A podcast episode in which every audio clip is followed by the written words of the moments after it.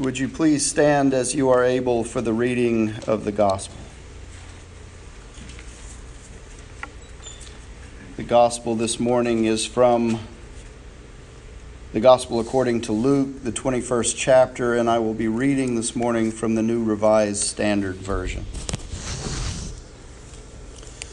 The destruction of the temple foretold. When some were speaking about the temple, how it was adorned with beautiful stones and gifts dedicated to God, he said, As for these things that you see, the days will come when not one stone will be left upon another, all will be thrown down. They asked him, Teacher, when will this be, and what will be the sign that is about to take place?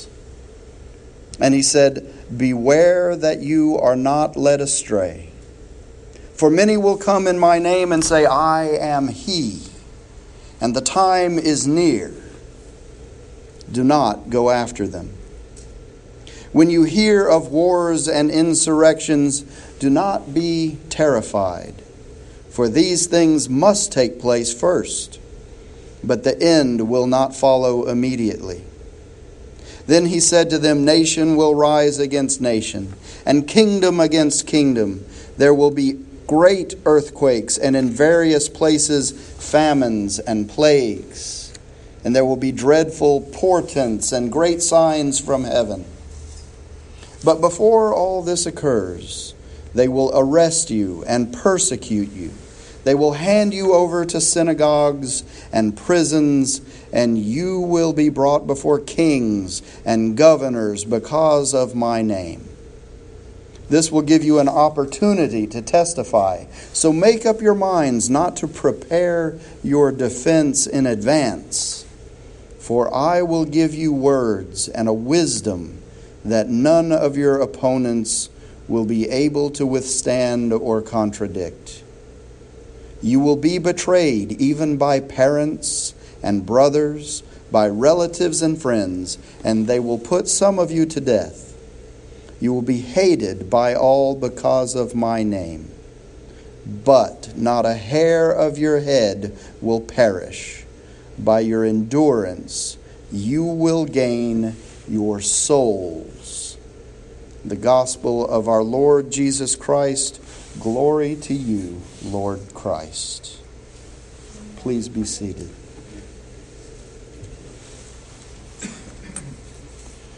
When we hear Jesus' words in this passage from Luke, we hear a story of impending destruction. The beautiful temple built to the glory of God will be torn down so that not a single stone will be left upon another. There will be wars and rumors of wars. There will be earthquakes, natural disasters, famine, plague, sickness, death, persecution, imprisonment, betrayal by family and friends executions, all manner of injustice done against the righteous of God. There will be a movement of people marching toward captivity and bondage, some against their will, and some because they don't know what it is they are doing to God's people. It's a bleak picture. But the Old Testament scripture from Isaiah this morning, the one that Cindy read, speaks of a glorious new creation, a new heaven, a new earth, a new Jerusalem, and a bright new future for God's people. See, Isaiah paints a picture of hope for captive Israel. Israel held in exile against their will through the reign of Nebuchadnezzar and the reign of Belshazzar and the reign of Darius. three administrations of oppression against the people of God. And then finally, when King Darius allows the people to return home to Israel, to return to rebuild Jerusalem, they begin their journey out of Babylon, moving from years of captivity, years of bondage, years of suffering, years of darkness and fear, into freedom, into peace, into light. And so there is this long column of people marching from captivity into freedom. So if we look at Luke and Jesus' words, and if we look at Isaiah and his prophecy for the people of God, we see two groups of people each group moving in opposite directions, one marching toward freedom and one marching toward bondage.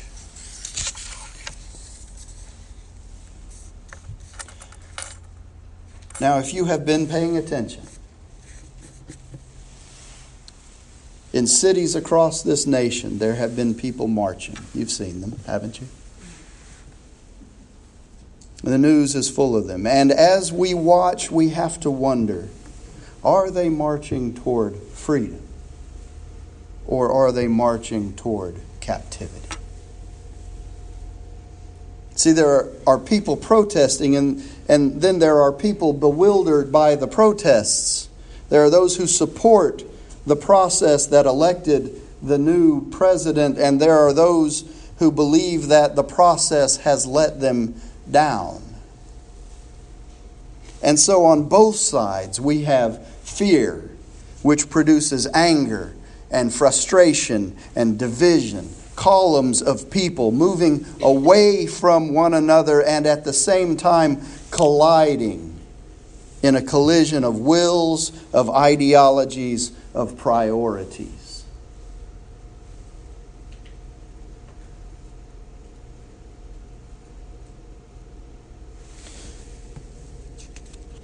My wife Angela wrote some thoughts as she was processing all that was going on this last week.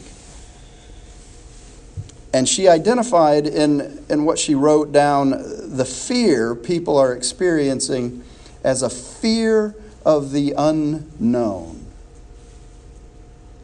And I think that's a good observation. I'm not going to read you everything she wrote, but I do want to read you a paragraph.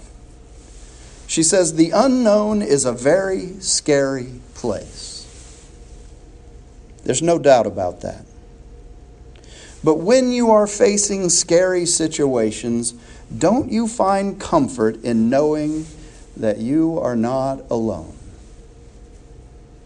No one is alone in all of this. We have each other.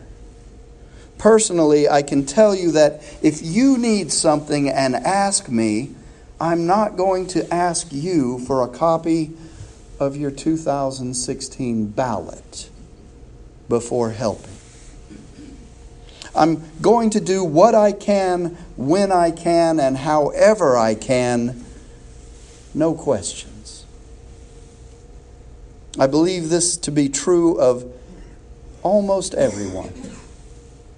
And any tragic event that has ever taken place in this country should be clear enough evidence of that.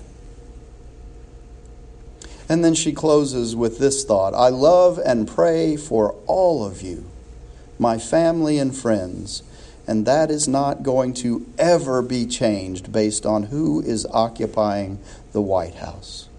My hope and faith is in God. And He takes up residence in my heart. And lucky for me, that doesn't change every four to eight years. See, I think Angela is right on here. If we are one of those marching toward captivity, it's the bondage of fear that will hold us there. Fear comes when we place our hope and our faith in a fallible human rather than the infallible God of the universe. Jesus tells us to trust in Him because when we trust in Him, no matter what happens, nothing can touch us because our souls are protected. See, a little trust in something great, like Jesus, is far better than great trust in something small. And if you will only redirect your trust, that fear will dissipate.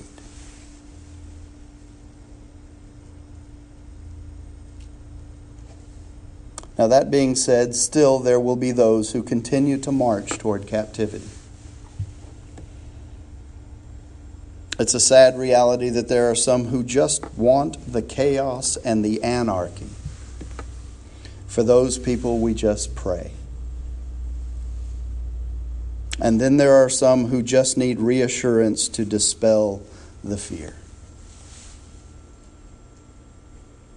And we, the church, can be a balm to those who are in need of reassurance by simply extending to them the love of Christ who dwells in our hearts. See, we have to remember that in the midst of those marching to freedom, there is God. And in the midst of those marching toward captivity, there is the hope of Christ and his redemption if we, the church, will only extend our hands and invite them in.